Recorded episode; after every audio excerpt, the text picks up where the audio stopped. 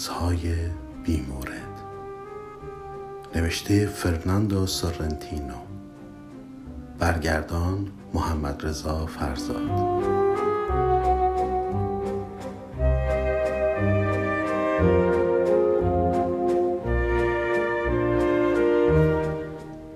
من زیاد اهل رفت آمد نیستم و اغلبم رفقامو فراموش می‌کنم.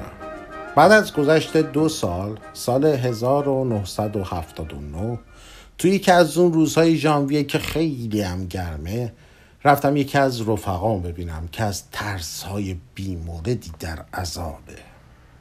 اسمش اسمش زیاد مهم نیست. بیایید اسمشو بذاریم انریکه. همین. شنبه روزی از روزهای مارس 1977 مسیر زندگیش عوض شد.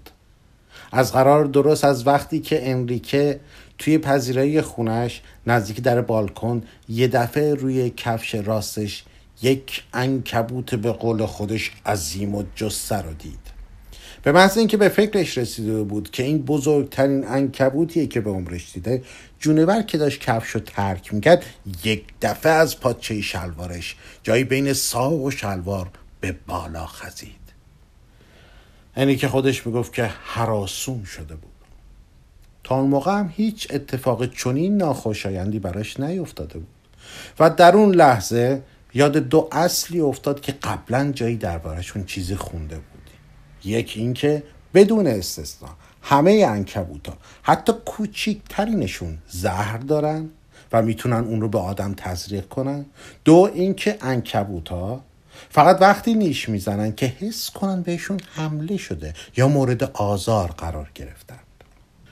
راحت می‌شد فهمید که اون انکبوت گنده قطعا مقدار متنابعی زهر تو خودش داره. اونم از نوع شدیدن مهلکش.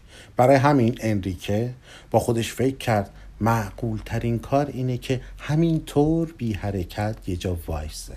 چرا که با کوچکترین حرکت اون حشره زهر کاری و مهلکش رو به اون تزریق می‌کرد.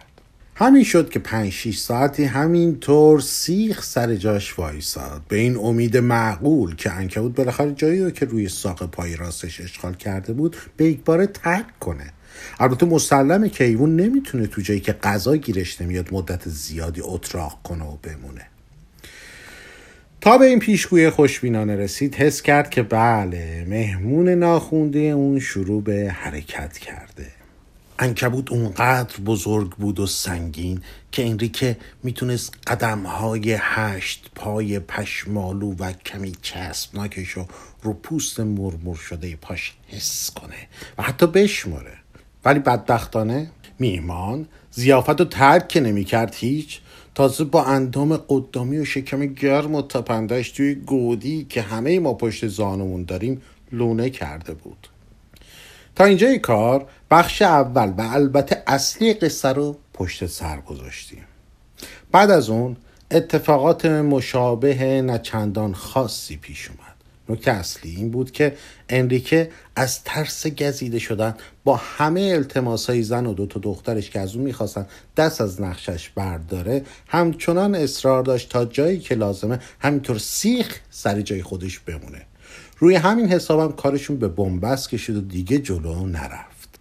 بعد گراسیلا زنش بر من منتی گذاشت و زنگ زد که ببینه می‌تونم مشکل رو حل کنم یا نه. این قضیه هولوش ساعت دوی بعد از ظهر اتفاق افتاد. من کمی حالم گرفته بود چون باید چرت نیمروزی آخر هفته ما از دست می‌دادم و توی دلم به آدمایی که خودشون نمی‌تونن کاراشون رو ردخ و فتح کنن لعنت فرستادم.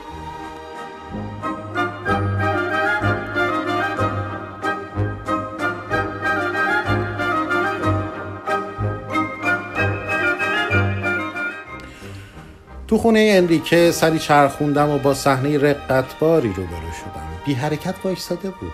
البته نه سیخ و خوش که بیشتر شبیه حالت آزاد باش. گراسیلا و دخترها هم داشتن گریه می‌کردن. خون سردیمو حفظ کردم و سعی کردم زن و دو دخترشم آروم کنم. بعد به انریکه گفتم اگه با نقشه من موافقت کنه می‌تونم فورا کلک اون انکبوت یاقی و متجاوز رو بکنم. انریکه دهنشو یه هوا باز کرد اونقدر که مایچه پاش کمترین لرزشی بر نداره. بعد متعجب گفت چه نقشه ای؟ براش توضیح دادم که یک تیغ ریش تراشی بر میدارم و یک برش عمودی تا پایین روی شلوارش می‌زنم تا برسم به خود انکبوت بدون اینکه دستم بهش بخوره. وقتی که این کار تموم شد دیگه راحت می‌تونم با یه روزنامه لوله شده بکوبم توی سرش و بندازمش بیرون و بعد هم یا بکشمش یا بگیرمش. اینی که معیوسانه در همون حال که سعی می‌کرد خودشو نبازه من من کنان زیر لب گفت نه نه پارچه شلوارم تکون بخور و انکبوت نیشم می‌زنه. نه نه نه بابا فکر خطرناکیه. آدمای یه دنده دیوانم می‌کنن.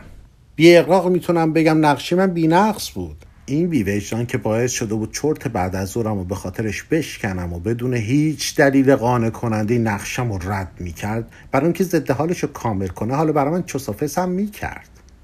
گراسیلا گفت واقعا نمی‌دونم چه کار میشه کرد.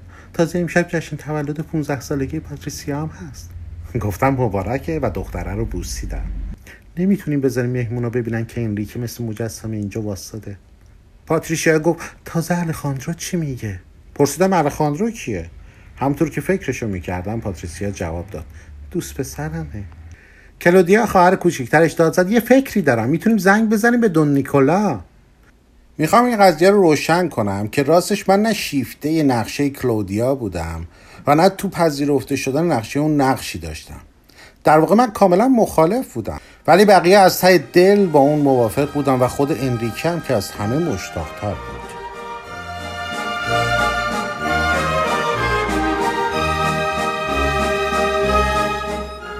دون نیکولا هم پیدا شد و چون بیشتر اهل عمل بود تا حرف فلفور دست به کار شد. فورا ملاتی درست کرد و آجر به آجر یک ستون باریک و بلند کشید دور تا دور انریکه. تنگی محل زندگیش نه تنها مشکلی نبود که تازه به انریکه اجازه می‌داد تا بدون ترس از اینکه بیفته یا تعادلش به هم بخوره سر پا بخوابه. بعد دون نیکولا به دقت رو بنای امارت رو گچ گرفت. پایه‌ای براش ساخت و با رنگ سبز لجنی که به فرش و صندلی اتاقم میومد رنگش کرد. گراسیلا که از جلوه کلی این نیمچه ستون تو اتاق پذیره خوشش نیومده بود با این حال یه گلدون گل و بعد هم یه آباژور روی اون گذاشت. دودل گفت این فعلا برای الان خوبه. دوشنبه یه چیز آبرومندانه براش می‌خرم. برای اینکه انریکه را از تنهایی درارم فکر کردم تو مهمونی پاتریسیا بمونم. ولی تصور روبرو شدن با موسیقی که جوونا عاشقش هستن منو به وحشت انداخت. به دون نیکولا ترتیب ساختن یه پنجره کوچولو جلو چشمای انریکه رو داده بود و به همین خاطر اون می‌تونست خودش رو با تماشای نقش های شلخته و در هم بر روی دیوار سرگرم کنه. وقتی دیدم همه چیز رو برای با خانواده انریکه و دون نیکولا خدافزی کردم و برگشتم خونه.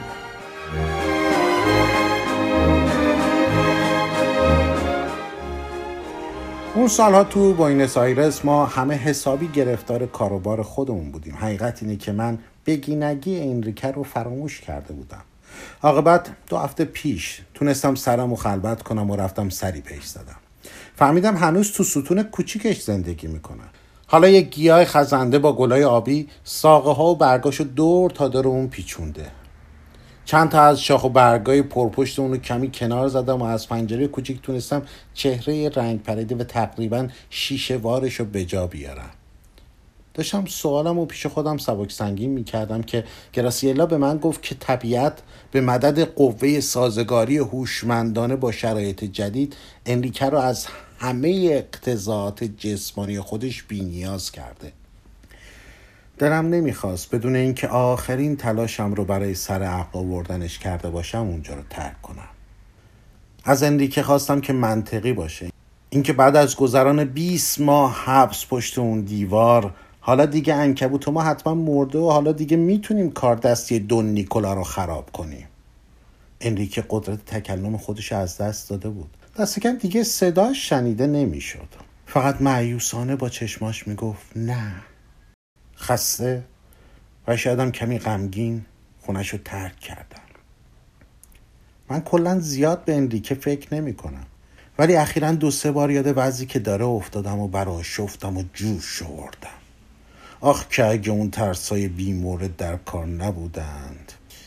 می‌دیدن چطور کلنگ بر می داشتم اون امارت مزهک دون نیکولا رو خراب می‌کردم می‌دیدن که انریکه وقتی حقایقی رو که از کلمات هم رساترن ببینه چطور بالاخره تصدیق می‌کنه که ترساش بی مورده ولی این جوش بردن که تموم شد.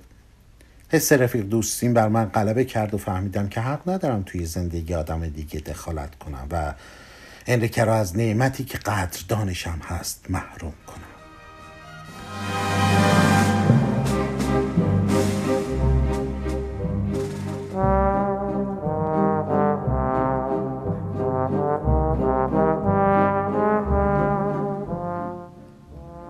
ترس های بیمورد نوشته فرناندو سورنتینو برگردان محمد رضا فرزاد. طوفان مهردادیان پلاک 52